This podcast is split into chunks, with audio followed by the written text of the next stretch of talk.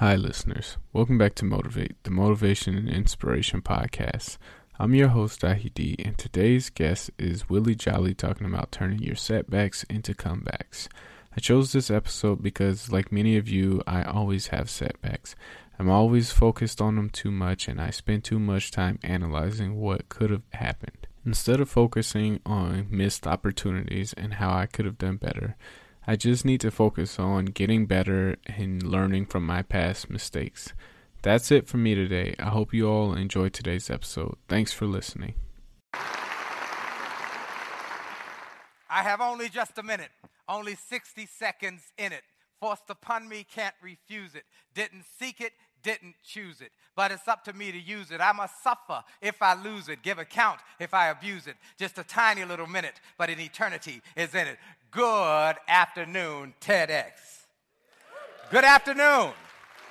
Well, ladies and gentlemen, my name is Willie Jolly, and I'm honored to say I'm a professional speaker. I speak to young people, to colleges, corporations, trade associations around the world about helping you come back and turn your setbacks and comebacks with the attitude of excellence.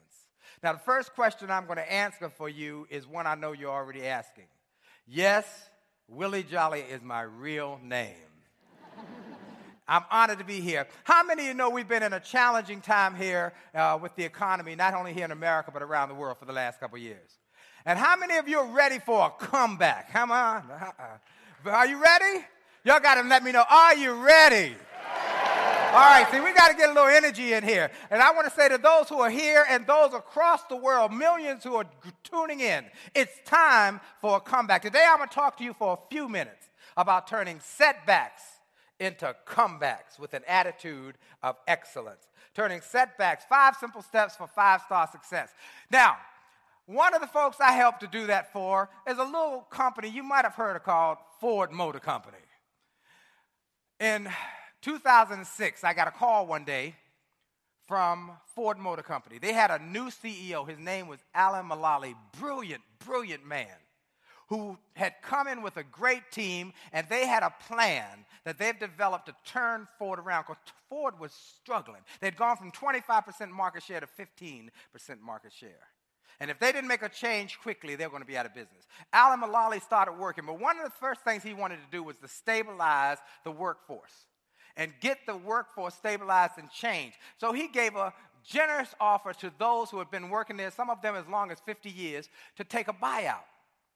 But not many t- people were taking it. Imagine that you worked for Ford for all of your life. Your father worked for Ford and your grandfather worked for Ford. They didn't want to take the buyout. After a few months of trying to offer this buyout, one day I got a call from Ford. They said, one of our people in our executive suite read your book, A Setback Setup for a Comeback, and heard that you've helped companies to make comebacks. We'd like you to help us in an effort we're doing. We want you to help us to get this buyout to our people. And I said, I'd be happy to do it. But I said, I don't want to talk to them, though, about taking the buyout. I'd rather talk to them about living their dreams.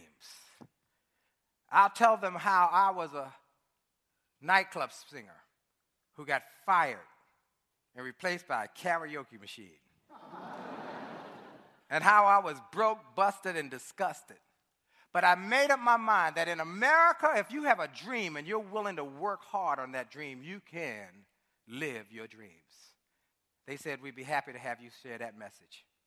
And for six weeks, I went around the country every day in a different city, doing sometimes two plants a day every day. And the night before Thanksgiving, two thousand six, I did my last program. Flew home that night on the last thing smoking in Washington, D C The next day was Thanksgiving, then Friday, Saturday, Sunday, and Monday was the buyout day. They had to make a decision that Monday. Tuesday, they tabulated the results, and on Wednesday, I got a call first thing in the morning from the Detroit Free Press. They said, Mister Jolly, we just want to let you know that thirty-eight thousand people took the buyout. twenty-five thousand was their goal, but thirty-five thousand took the buyout. They said, what did you tell them? I said, it's about living your dream in America. And that if America, you can turn your setbacks into comebacks.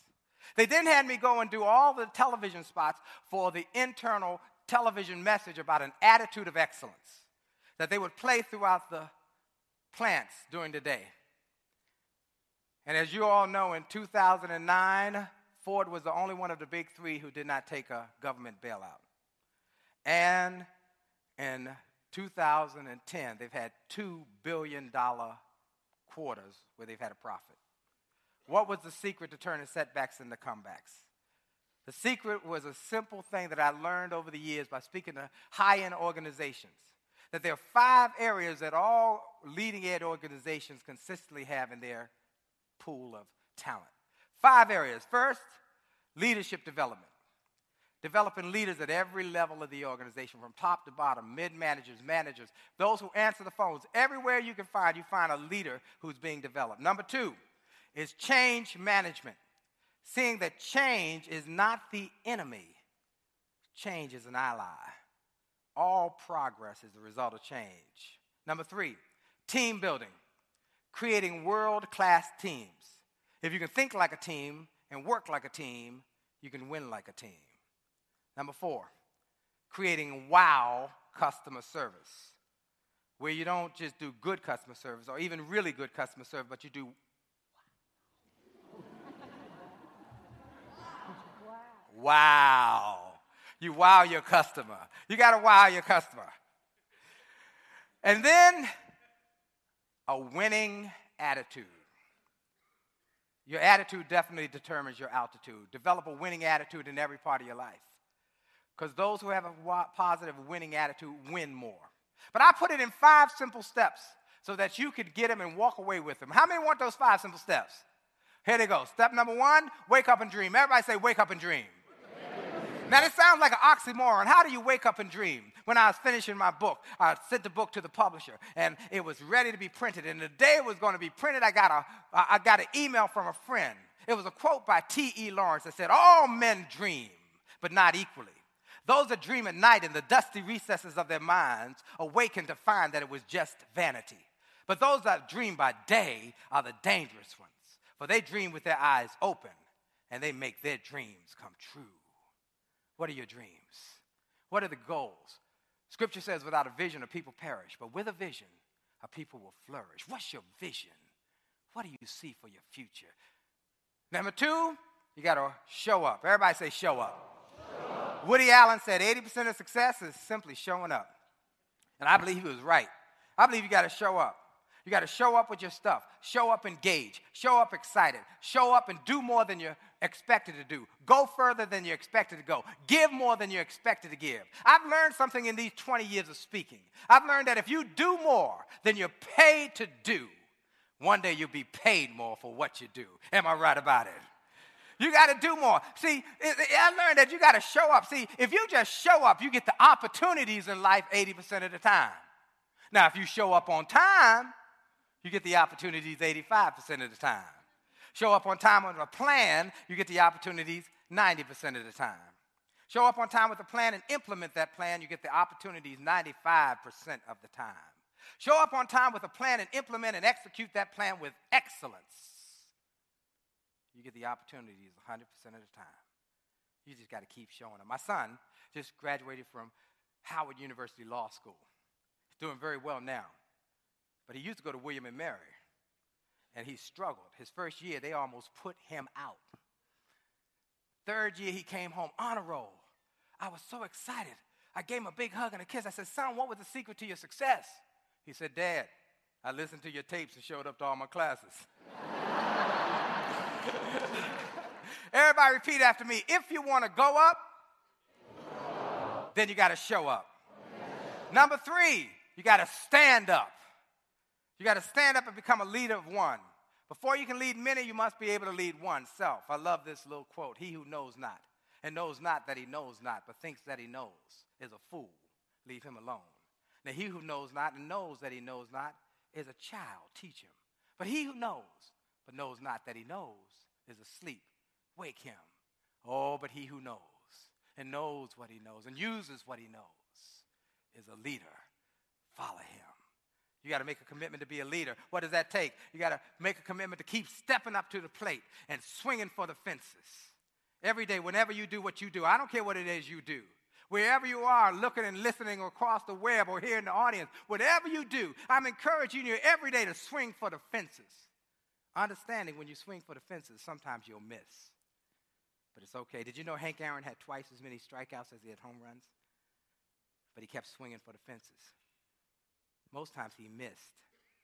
But when he hit it, he knocked it out the park. When it's your shot to do what you do, swing for the fences.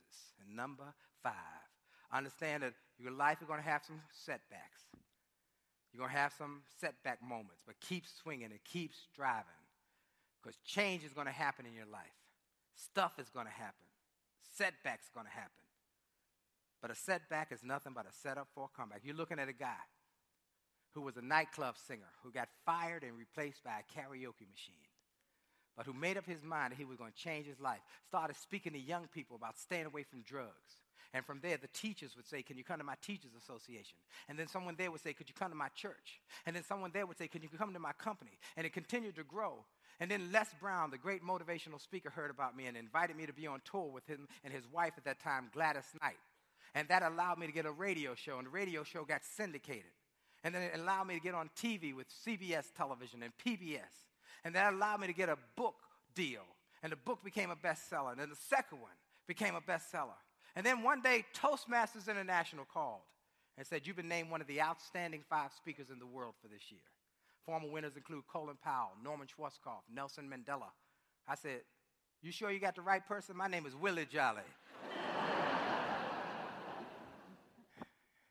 Ladies and gentlemen, if you have a dream and you're willing to work hard and pursue excellence, stuff is going to happen, but a setback is nothing but a setup for a comeback. Change is good when your attitude is great, so you must always be working on your attitude. When stuff happens, find a way to see something positive. And last but not least is think up. Make up your mind to win. That's me and Mister Doctor Stephen Covey. We did a tour together in Australia, and he talks about win-win. If you want to win more in life, serve more others first. If you serve more, you'll win more. Think up. Make up your mind that it's okay to win. I close with this. One day I was struggling as a new speaker. Had no books, no tapes, no videos, nothing. Someone invited me to speak in Orlando, Florida. I went to give the speech. They gave me a standing ovation and then gave me the check. I looked at the check and I got a thrill. I put the check in my pocket, went on my way to the airport. On the way home, I pulled that check out a second time because I wanted that thrill one more time. But then I realized that money was already allocated. It was gone. Anybody got your check before you get home? It's gone. Anybody ever been there? I started having a pity party. This gentleman across the aisle struck up a conversation. He must have sensed I was struggling. He said, young man, how old do you think I am? I studied him. Sir, I think you're about sixty. He took off his glasses, looked me dead in my eye. He said, young man, I'm eighty-eight years old. I'm eighty-eight, and my best is yet to come. In that moment, everything changed, because an eighty-eight-year-old man could have the optimism to believe that his best days were in front of him and not behind him. What did I have to whine and cry and complain about? And I went home and I got busy, and I started making sales calls. And if people say no, I'd say next. And they say, no, I'm not interested. I said, you're not the right one. And twenty years have gone by. I've been inducted into the Speaker Hall of Fame, named one of the top five speakers in the world, best-selling books, T V and radio, but it's just the tip of the iceberg. And I came here today to TED, to all those across the web, to say to you, without a question in my mind, with all the changes and challenges and difficulties we faced as a country, I'm saying to you without a question in my mind that our best is yet to come.